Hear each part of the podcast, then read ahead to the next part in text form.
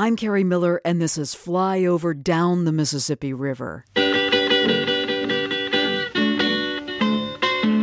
For the next week, we'll be traveling north to south along one of the nation's most iconic and important rivers. The Anishinaabe named it, Mark Twain celebrated it, artists like Johnny Cash and Big Bill Broonzy sang about it. Mississippi River is so long, deep and wide. I can see my good girl standing on that other side.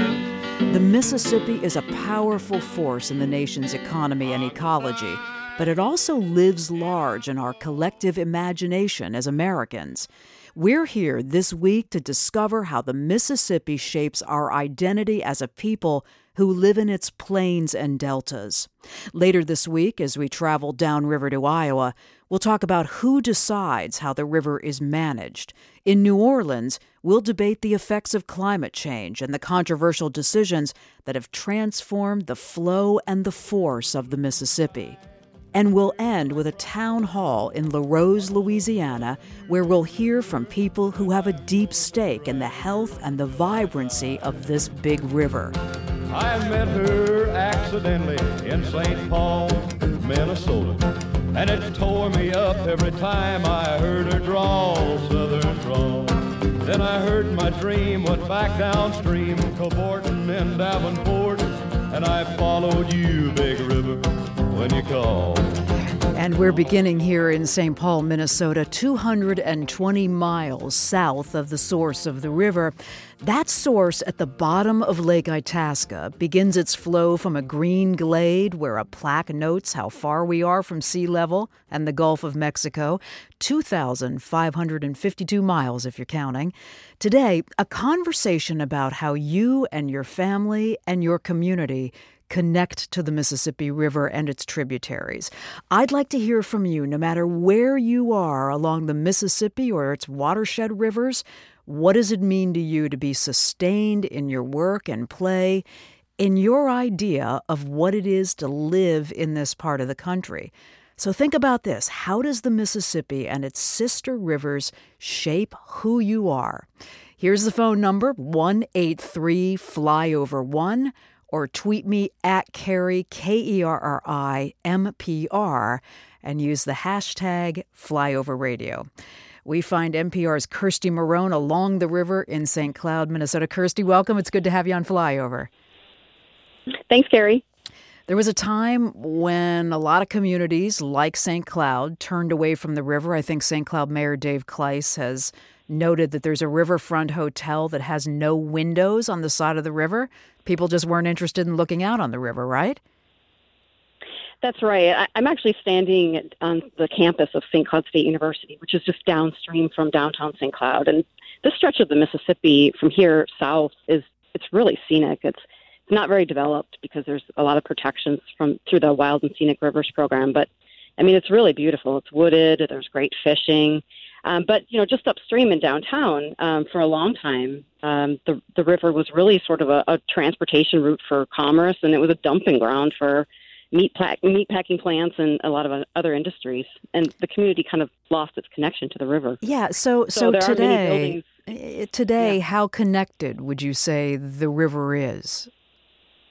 Well, there's a lot of buildings in, in Saint Cloud, in downtown Saint Cloud that, like you said, don't even face the river. And it's really hard to get down to the water. Um, there's just not a lot of access places for the public. Um, so I think a lot of people might not even know it's it's really here. I mean, uh, you know, if you're in a hotel in downtown Saint Cloud, you could, probably can't even see it and, and might not even know it's there. So the community is really trying to change that. And the city actually recently passed a, a plan to redevelop that stretch of of the river through downtown and um, north to try to give people more access.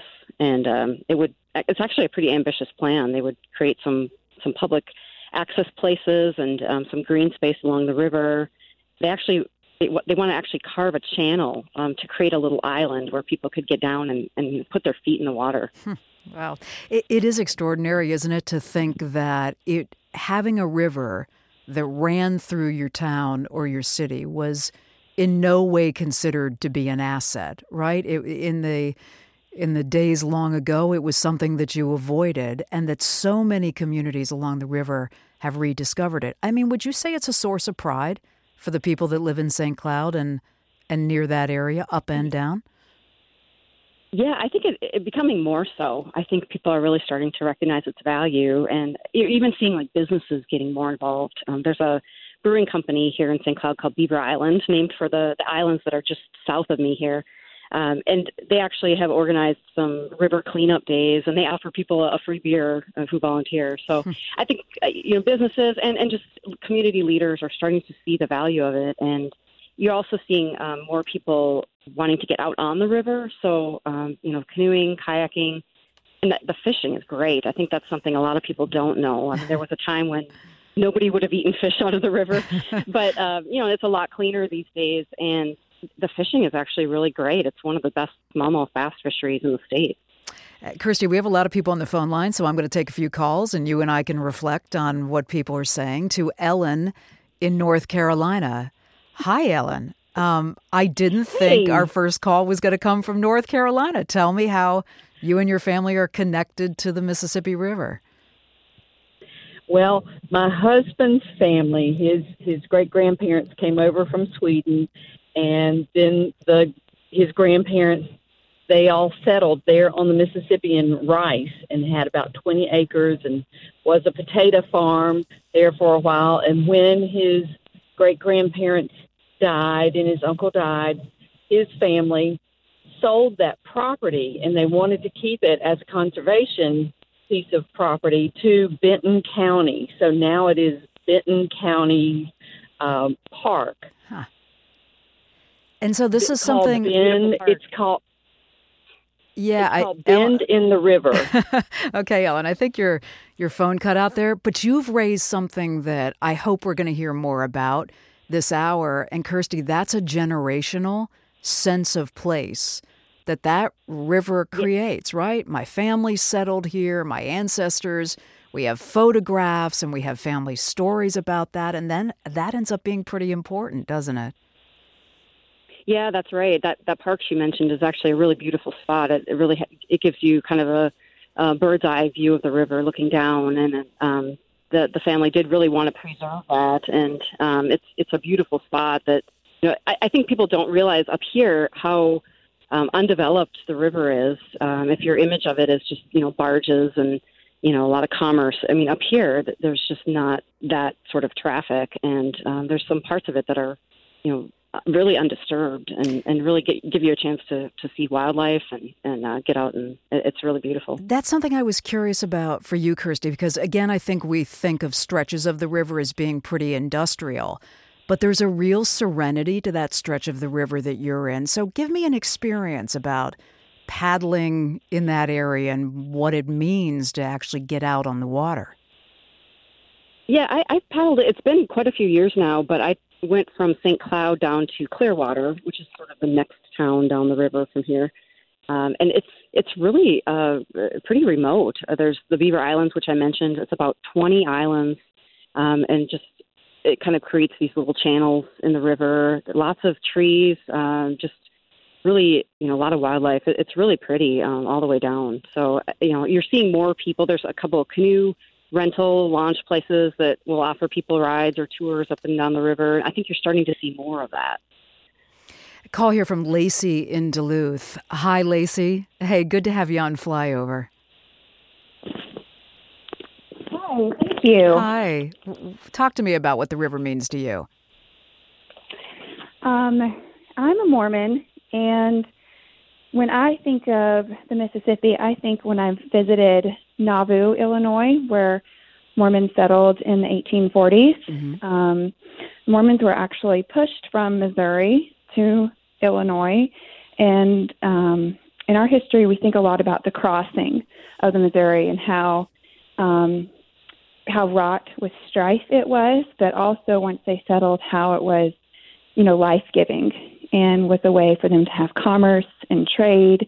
And then later, when um, Mormons were pushed out again and um, started the trek west, of course, there was again another crossing. And now there's an, an L D S temple, a Mormon temple, um, rebuilt there, and it overlooks the Mississippi, and it just brings life to a lot of Mormons, I think, and um, just beautiful views, and just kind of connects us to, like you said before, generational history. I'm really glad you called, Lacey. Thank you so much. So if you've just gotten into the show, it's Flyover Radio Down the Mississippi, and we're talking today, and we're going to be doing this all week, about your connection to the river, what it means to the the part of the river that you live on. We're going to talk about climate change. We're going to talk about who actually controls the river. But today we're beginning with this idea of our family connection, our spiritual connection, the kind of connection that we have as river dwellers, right? People who live on the Mississippi River or its delta.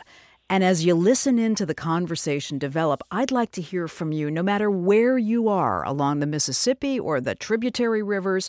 What does it mean to you to be sustained in your work and your play? And what's your idea of what it is to live in the part of the country that you live in? Is it a spiritual connection, like Lacey said? Is it is it something that's generational that you tell stories about in your family? Talk to me about that today. one eight three flyover one, or you can tweet me at Carrie, K E R R I, N P R. Use the hashtag FlyoverRadio. Kirsty, thanks so much. Good to find you along the Mississippi River. Good to be here. I'm Carrie Miller, and this is Flyover Down the Mississippi River. For the next week, we're going to be traveling north to south along one of the nation's most iconic and important rivers. We're going to be talking about what it means to you wherever you live along the river and some of the biggest issues and challenges that confront the river. So I want to hear from you today. And by the way, very busy phone lines here. If you get a busy signal, call us back. What does the river mean to your culture, to your family, to your sense of place, to your identity of what it means to be an American who lives in this part of the country? one eight three flyover one, tweet me at Carrie, K E R R I, N P R. Our guest, Winona LaDuke, is with us. She's program director of Honor the Earth and an environmental activist from her base on the White Earth Reservation. She's the author of a number of books, including Recovering the Sacred, The Power of Naming and Claiming. And she's with us today from White Earth, Minnesota. Winona, welcome. It's so good to have you on Flyover. I mean, hello. Boyce Upholt is with us. He's a freelance writer whose article about the Mississippi River appears in Sierra Magazine, and the article is titled Paddling the Lower Mississippi Ain't a Huck Finn Journey Anymore. He's working on a book about the Mississippi River, and he's with us from New Orleans. And Boyce, welcome to you. Good to have you on the show. Thanks, Carrie. Glad to be here. Uh, Winona, you live at the headwaters of the Mississippi River and the Red River. Am I right about that? That's right. The White Earth Reservation has both the headwaters, the headwaters of both great river systems on it. It's a place imbued with a lot of history and abundance and power. Would you would you tell me about what it means to live at the at the confluence of, of those two rivers? Well, we call this land Akiing, or Anishinaabe Akiing, which means the land to which the people belong. And, you know, so that's kind of like a different construct than private property, state lines. It's, you know, this knowledge that is of a people who've lived here for, you know, ten thousand years in and have some experience of having, for instance, harvested wild rice on the same lake for seven thousand years. You know, I, I live in a community where, you know, if you look out across our territories, Anishinaabe people, which is the northern part of five American states and the southern part of four Canadian provinces, but a lot is around the Great Lakes, mm-hmm. There's a lot of water, and there's a lot of rivers. Mm. And so we're a people who kind of undulate between, you know, a, a water world and islands and land, because it is so significant to us, this, you know, the, the water that exists around us and the power that exists around us. And, you know, the Mississippi River in Anishinaabemowin, that's our language, is, doesn't just have one name. It has more than one name. So Wenji Majiji Wang, which is from where the waters start to flow. That's the headwaters uh-huh. of the Mississippi. You know, that's how it starts, right? And then, as you know, it, you know, undulates and cruises through all places, you know. So Elk River, which is the Mississippi River between Lake Itasca and Lake Bemidji, You know, you all call it the Mississippi, but we call it Omage Kuzi Zibi, which is Elk River. And then you have the river that crosses Lake Bemidji. Now, the word Bemidji means Bemidji Gamag. It means a cross current, because the river itself is this force that crosses the river and com- you know comes out the other side. But that's where the word Bemidji comes from. So it's Bemidji Gamag Zibi, the river that crosses the lake. And then you have the river between Cass Lake and Lake Winnebagoche, right? You know what I'm saying? So we have a set of names for the river that are, as the river emerges from one river and adds more power and more lakes and more amaze, amazement to it. And it finally begins to be called the Mississippi in Anishinaabemowin, between Leech Lake River and the Crow Wing River, where wow. it goes to Gitche Zibi and then Mi- Mississippi. That is an Ojibwe word. Zibi is the word for river. Missi refers to how great it is, and that's between the Crow Wing River and the Gulf of Mexico. Then it gets that name, but it has to earn that name along its its path as it comes through our territory. All these beautiful descriptors in the Anishinaabe language, and as you note, we call it one thing, the Mississippi, that doesn't really get at a lot of Uh, yeah. those beautiful areas that the river is traversing. Boyce, um, and then also kind of, I like the idea of that Bemidji Gamag, like how a river crosses a lake, but right. it remains, you know what I'm saying, is it's, it's a cross current. And it's really interesting because there's this little village way up on Hudson Bay, right on Hudson Bay, that's affected by a big dam project. You know, N S P or uh, Xcel buys power from the Manitoba Hydro, but they're they're called Bemidji Gamag too. They have the same name. Cross Lake is the village. And it's so interesting that that name, you know, prevails, but it describes the power of the river. You know, I always make fun. I mean, I'll make fun, but you know how white people always got to name things after themselves. I mean, yeah. You don't need me to tell you that, but you know what I'm saying? It's like, you know, every every person has one thing. They're naming stars, and it's like some guy who's forty years old get a mountain named after him, which makes no sense to me. But we are people who have names for places that, you know, refer to what is what is the power of that place, you know. So just uh, a little...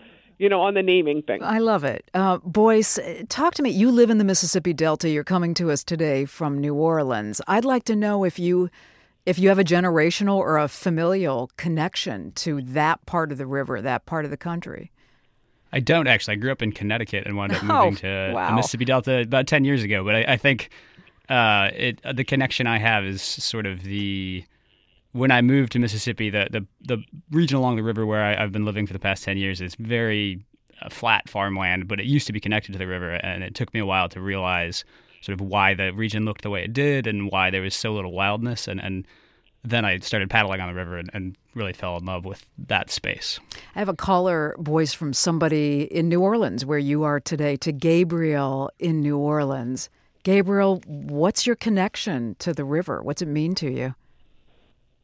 Um, it is, it's hard to be brief about the connection. Uh, in my family tradition, we've been in South Louisiana for two hundred years, and my first language is Cajun French. I'm calling from New Orleans. I live in New Orleans now, but, uh, uh, the Gulf Coast and all of the Atchafalaya Basin and the tributaries and everything, um, they have such a meaning in everyone's Uh, collected imagination and the stories that we tell.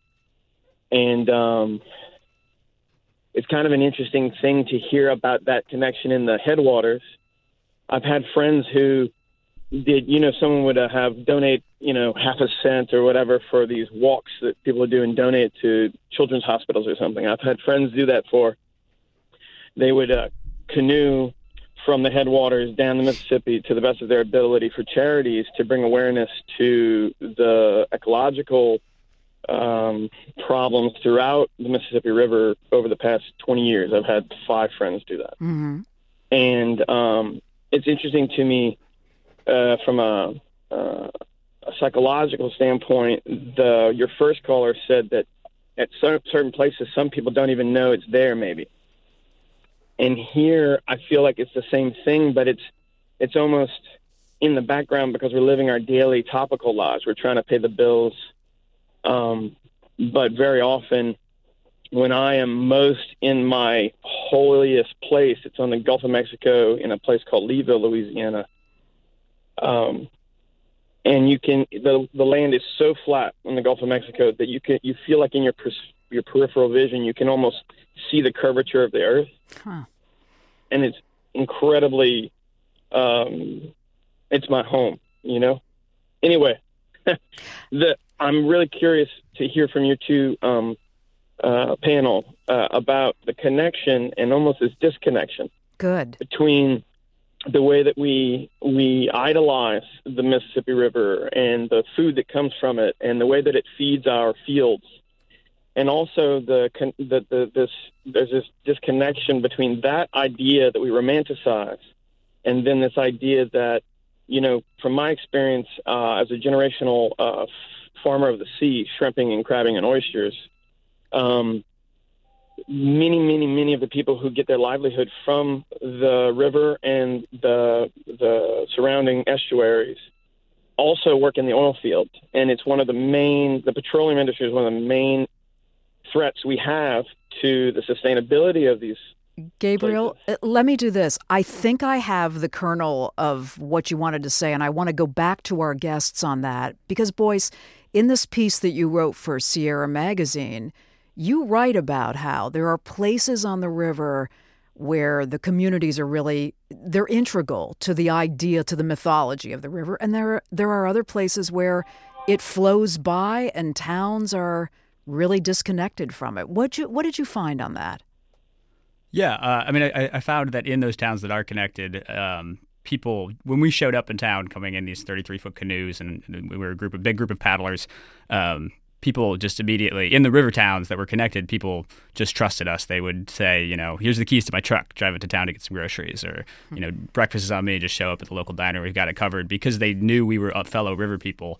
Um, but there are other towns, I mean, the, the levees have, were, have been come up over the past three hundred years and really disconnected this landscape that used to to be a part of the river, essentially. And, and where I lived in Mississippi for the past nine years, uh, you can't even see the river. And so I'm thirty miles away from the river in what used to be part of the river's wetlands. I lived there for four or five years before really knowing and seeing the river in this intimate way. So, yeah, it depends community to community very much. You know, Winona, I think we, we can also see that there are big, long stretches of the river that have been denatured, right? A lot of the...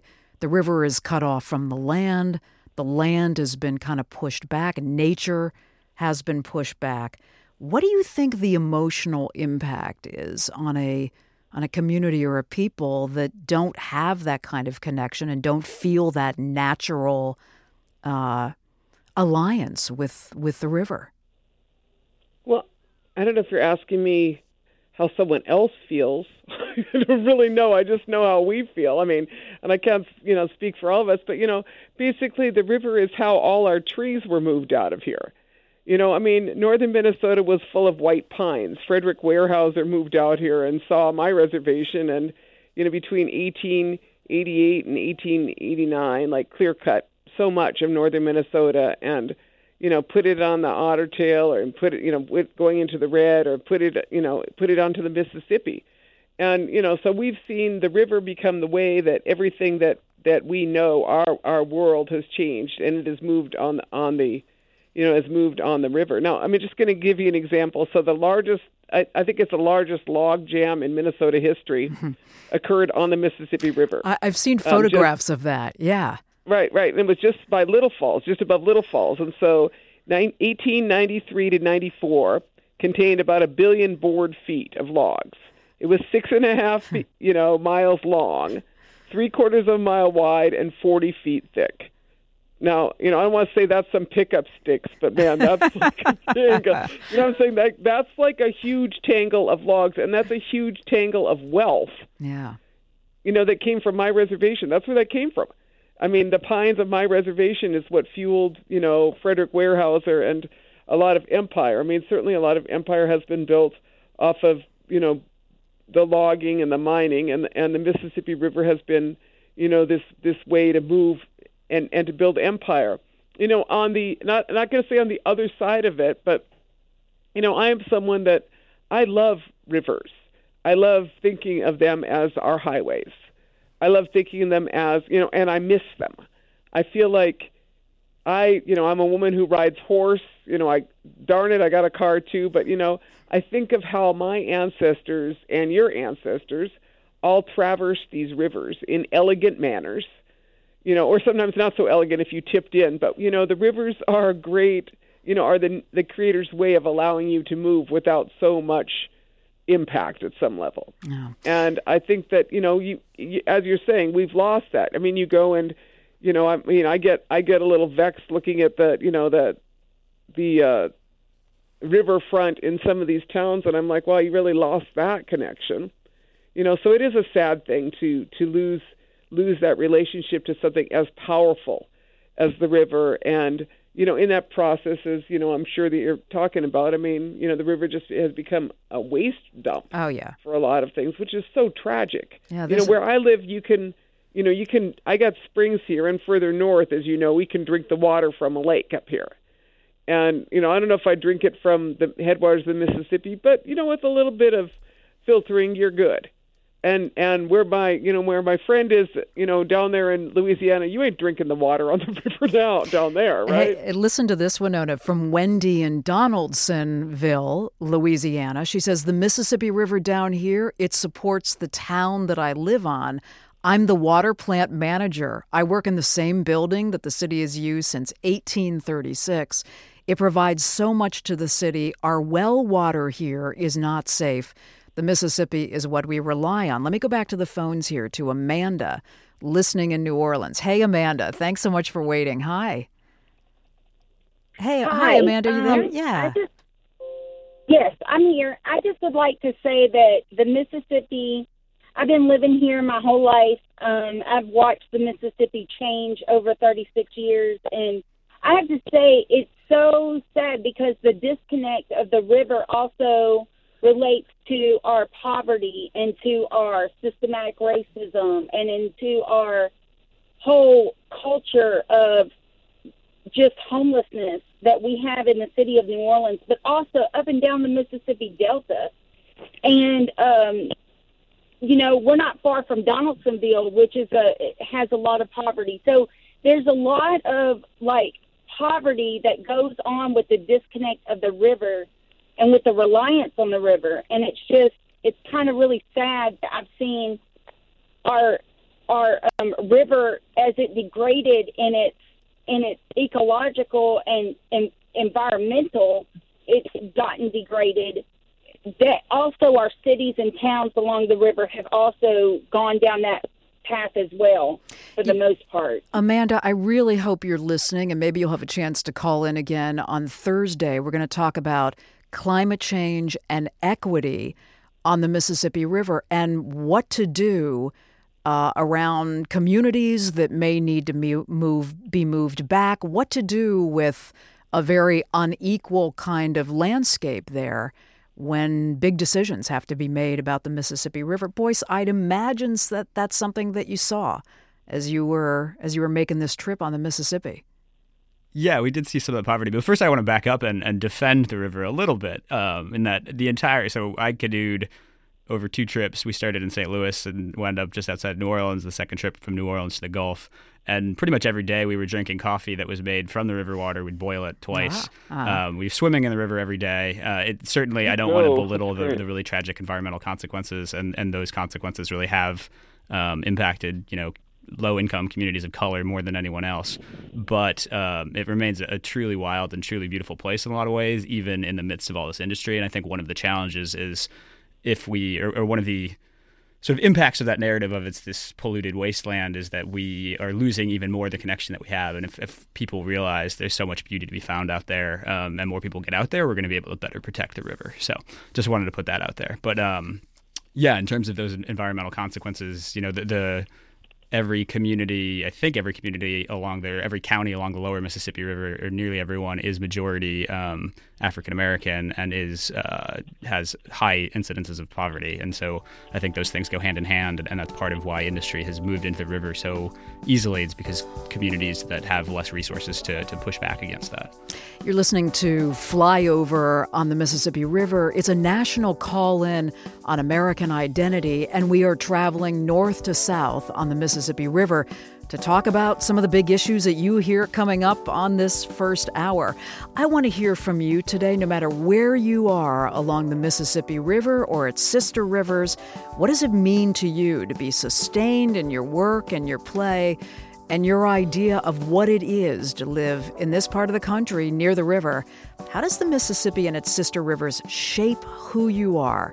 Here's the phone number, one eight three flyover one. Get a busy signal, call us back. Tweet me at Kerry, K E R R I, M P R.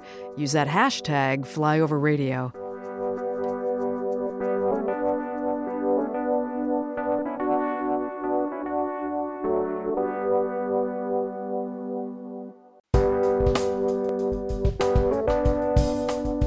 I'm Carrie Miller, and you're listening to Flyover Radio, Flyover Down the Mississippi. Tomorrow, we'll talk about who gets to control the future and the path of the Mississippi River. It'll be right here at noon. Today, it's a conversation about what it means to be connected to the Mississippi River. Winona LaDuke with us, program director of Honor the Earth, and Boyce Upholt with us. He's a freelance writer, and his article about traveling the Mississippi River appears in this month's Sierra Magazine. I want to go right back to the phones to Benjamin in New Orleans. So, Benjamin, what's your story? What's your family's story with the Mississippi River? Hi there. Thank you. I live in New Orleans, and my family has lived up and down the Mississippi River in Mississippi and Louisiana for two hundred years. It is very much um, mythic in sort of our, you know, family ideology, and definitely plays very strongly into our um, sense of identity. Um, however, I think we often, when we mythologize the river and, and make it sound so much larger than life, forget that down here on the Deltaic Plain in New Orleans, this land is only about ten thousand years old. It's an incredibly fragile ecosystem, an incredibly fragile geology, and um, the more and more that the river is manipulated upstream, um, it continues to affect us down here. We're the one of the fastest disappearing land masses in the world, and so it's imperative that we think about the entire Mississippi River Basin um, and the Delta down here as one continual geologic ecosystem that we have to preserve and all work together to make sure that it's still here. I'm glad for the call, Benjamin, because you're kind of setting the, the stage for the entire week as we move down the river. Winona, this is something that in every place we stop on the river, I think we're going to hear, which is we cherish this part of the river. It's those people upstream that don't get what's going on here. And to think more of this river, I, I think in the way that you you described at the beginning of the show, as really interconnected. Um, how do you how do you think people in different areas of the river can come more to an appreciation for the Mississippi River as a whole? There's this really beautiful group of women that are called the Water Walkers, mm-hmm. and they've been walking the Mississippi. They might actually have, like, uh, we helped them fund, like, a little pontoon with a wigwam on it. Of like their camper on the river, uh-huh. you know, but they, you know, these people are walking the rivers or canoeing the rivers. And I think that, you know, I mean, as we move to car culture, which I'm not a big fan of, we moved away from the rivers and we lost some of our connection. And so I think that the more we recover that, and we have, you know, those river protectors, river keepers, I know that there are a lot of them, you know, for cleanup and for, you know, checking, because I'm just like everyone else. I weep when I go down and I see garbage by my river. You know, it's such a beautiful place. It's not for that, you know. And uh, so the more that you have community groups that, you know, are engaged in that, and then, you know, things that celebrate the whole river. I feel like, you know, I'm on the phone with, you know, the rest of you down there. I'm like, y'all should come see us up here at the headwaters, mm-hmm. at our territory. I mean, we're trying so hard to protect things, and right now, as you probably know, we're fighting the single largest, you know, tar sands pipeline project in North America, which uh-huh. is this Line three. They want to cross the Mississippi River a number of times, further putting it at risk and kind of treating it like in the Enbridge maps. They didn't even have the Mississippi River on there when they're crossing it. So, you know, I think there's kind of a general disregard for that. And I feel like, you know, be super honest with y'all, I feel like, you know, that nobody's going anywhere. It looks like the Europeans who came, white people who came, they don't look like they're going anywhere, so they should begin to treat this place like a place they want to care for, not a place they're passing through. You know, that's what I really feel like. Yeah, show some love, show some love. And, and, you know, the more things we can do with the river to honor the river, we pray, we put our feast dishes out. We, you know, people have different ways of doing that, but we always go pray by our rivers because that's our life. Martha says, uh, called in from New Orleans to say, I was born near the Mississippi in Iowa. Now I live in New Orleans, where I had my job interview in NOLA. My interviewers asked what I wanted to see, and I really wanted to see the river. It means a lot to me. To John in Rochester. Hi, John. Thanks so much for waiting. I know it's been a while. Uh, what's Hi, the, no what's, problem. Yeah, what's the river mean to you?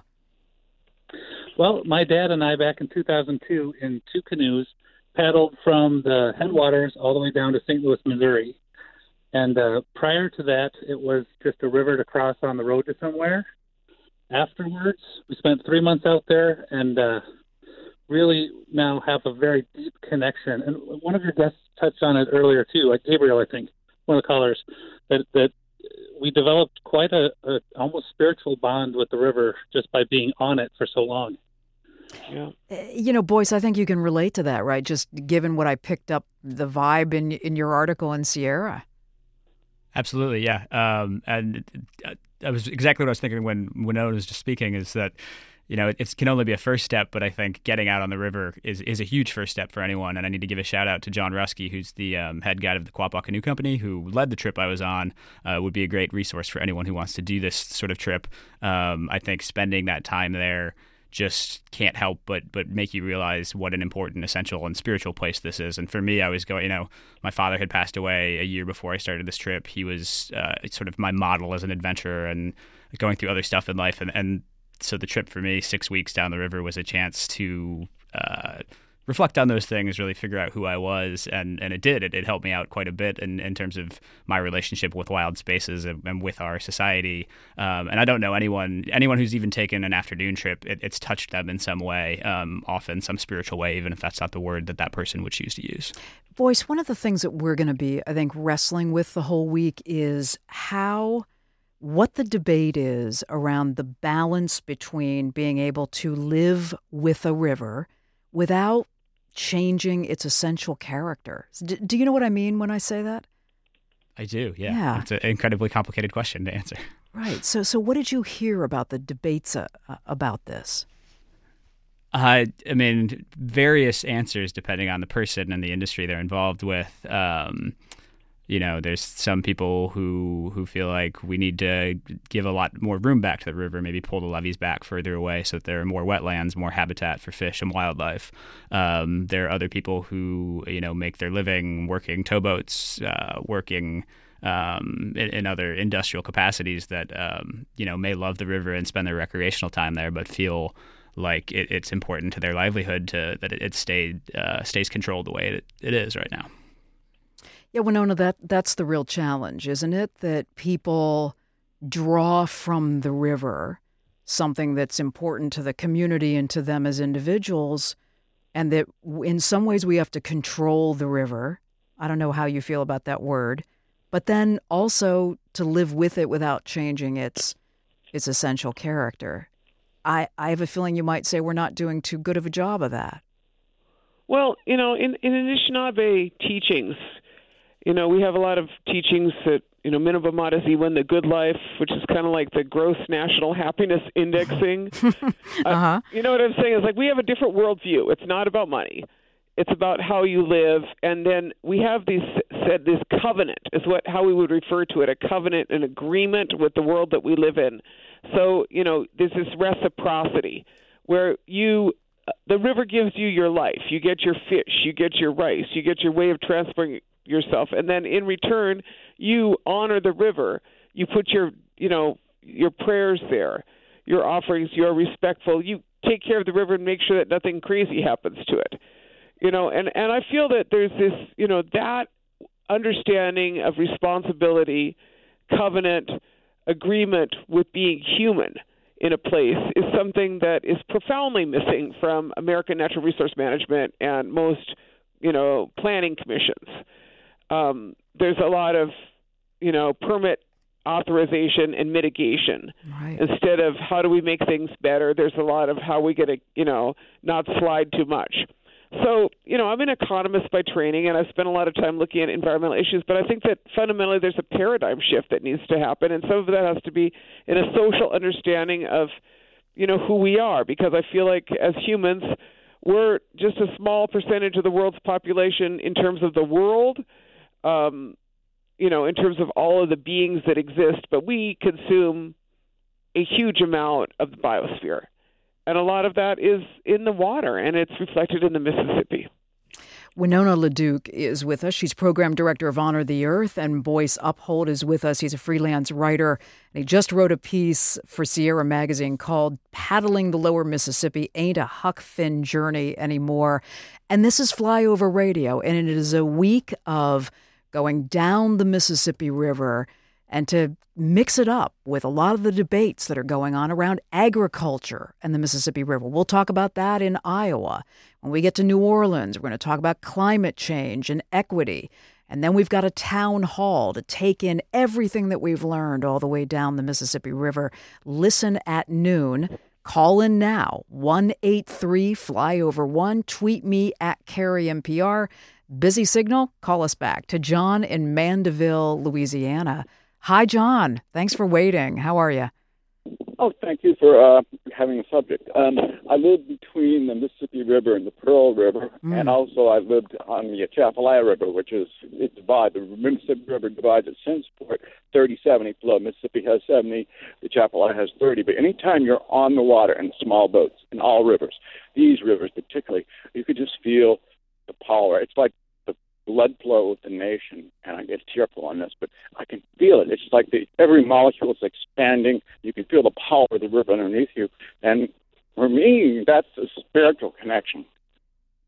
I'm glad to have the call, John, and I hope you'll listen in this week, uh, especially when we're in New Orleans. Good, thanks. Um, also, too, would you please plug the book? No, it's, it's not it's an old book. It's called Travels, William Bartram. He traveled from Mobile, Alabama, through Lake Pontchartrain, up the Amite River, and when he got to the Mississippi River, I'm sorry to take too many minutes, but it, it's just his description of the Mississippi River when he walked up to it and felt it. You okay. He felt you know what? I'll develop a reading list, John, because books are pretty important to me. So we'll add a reading list for the whole week that we're going to be on the river. To Matt in Mount Vernon, Iowa. Hi, Matt. What's uh, what's Hi, on you your doing? mind, and what's the river mean to you? Well, um, we... We live about an hour from the river, um, and uh, my wife's family lives in um, in um, Opelousas, Louisiana. And so when we drive down there, you know, a few times a year, we just go to the river and we go south. And uh, it's just really amazing to see the different cultures along the river as you go south and how it changes and how people's attitude towards the river changes. Um, it seems like people here, it's a little more industrial down there. It feels a little more personal, I think, yeah. when we get down there. Yeah. And I think it's interesting how each town or each um, place you drive through claims the river for themselves huh. as their river. And it always reminds me of something that I used to learn when I was trying to think about spirituality and deciding what I thought God was, whatever that is, but that God is is um, is a river that flows through everybody, so everybody claims to know their God or their religion as theirs, like they claim the river as theirs. So it's kind of a link to uh, to to like a spiritual idea of of the river itself. I just like that image. Oh, I'm really glad for the call. Uh, Boyce, this is something that came through for me from your piece was, and, and I think this is something I was trying to get at earlier, that there are some really deeply personal individual connections in within communities to the river. Like, I think I think Matt was right that people say, this is our part of the river and this is how we feel about that. And you people upstream are, you know, damaging or influencing the way we think of our little part of the river. And sometimes we lose, you know, how interconnected we are. Absolutely. Yeah. And I think one of the experiences to me, I mean, I wish I had been able to to do the headwaters down. I know a lot of people that have. I'm coming from Saint Louis down to the Gulf of Mexico um, was really illuminating in seeing, you know, that it is not, it is many different people's local river, but they're all connected, and that the landscape gradually changes as, as you go, come through. Um, and so it's incredible to me to think of, you know, how much wider that is if you go up the Ohio or if you go up the Missouri or the Arkansas River. So there's forty percent of the continental United States, over a million square miles of rain drains down this bloodline, as a call, caller was calling it before. And, and there is something really powerful about, you know, it, it rethinks, it helped me rethink my relationship with America as a nation to really see how these different separate ecosystems all are linked through this one river. Winona, how does it influence your relationship, not just to the to the headwaters land that you live in, but to your relationship with the rest of America? The the river? Yeah. You know, there's this really interesting moment. Um, my partner's a historian, and he um, was telling me about this river here, the Shell River, which links the Mississippi River to the Red River watershed. And, you know, I just was thinking about my ancestors and how, you know, first of all, how uh, physically strong they were. uh-huh. You know, to portage some of those things. I don't know, you know, people you you know, we're on the line here, we're, you know, we know how to portage. And, you know, I've done a few rods portaging, but, you know, there's some like, you know, but, you know, then just the idea of this connection between, you know, the Mississippi watershed and the Red River watershed, and how, you know, as I said when we began, you know, I come from a people who, you know, the Leech Lake Reservation, fifty percent of the reservation is water.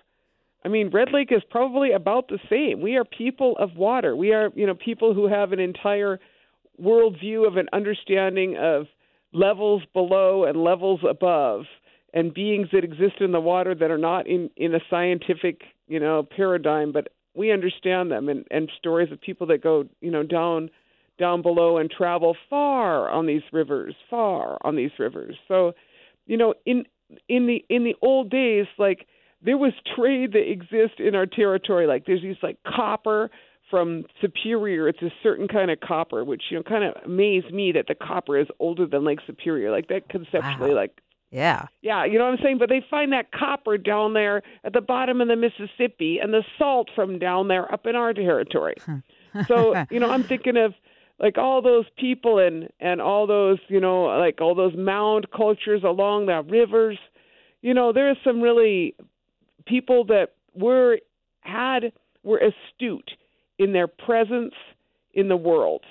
You know, I'm kind of embarrassed now because I think my ancestors traveled. They could look at the river, a little thing here, a current, know where medicine is, look to the sky, and know where you are in the world.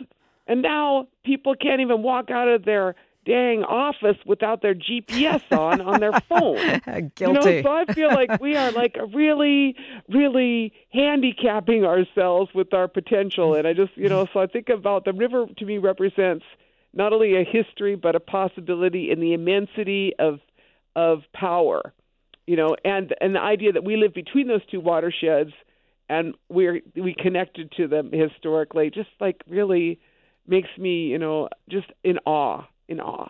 Winona, thank you so much for being part of this conversation on the first day of Flyover. Thank you. Really great to have you.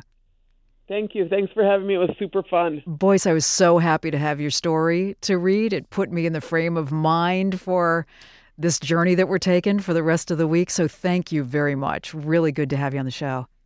Thank you. It's an honor to be here. I'm going to squeeze Mary in Fairfield, Iowa in here. Mary, I have a minute. Wanted to hear what you had to say. Um, just wanted to say that we all um, kind of have contributed to uh, your caller who was talking about it being interconnected, and as well to, to how much we need to care for it. Thanks for the call. We've all contributed. I want to hear from you wherever you are along the Mississippi River. We've got a week of conversations about the Mississippi and its delta. We end up in New Orleans. Join into the discussion. Make a note of this, one eight three flyover one. Tweet me anytime at Kerry, K E R R I M P R. Use the hashtag Flyover Radio.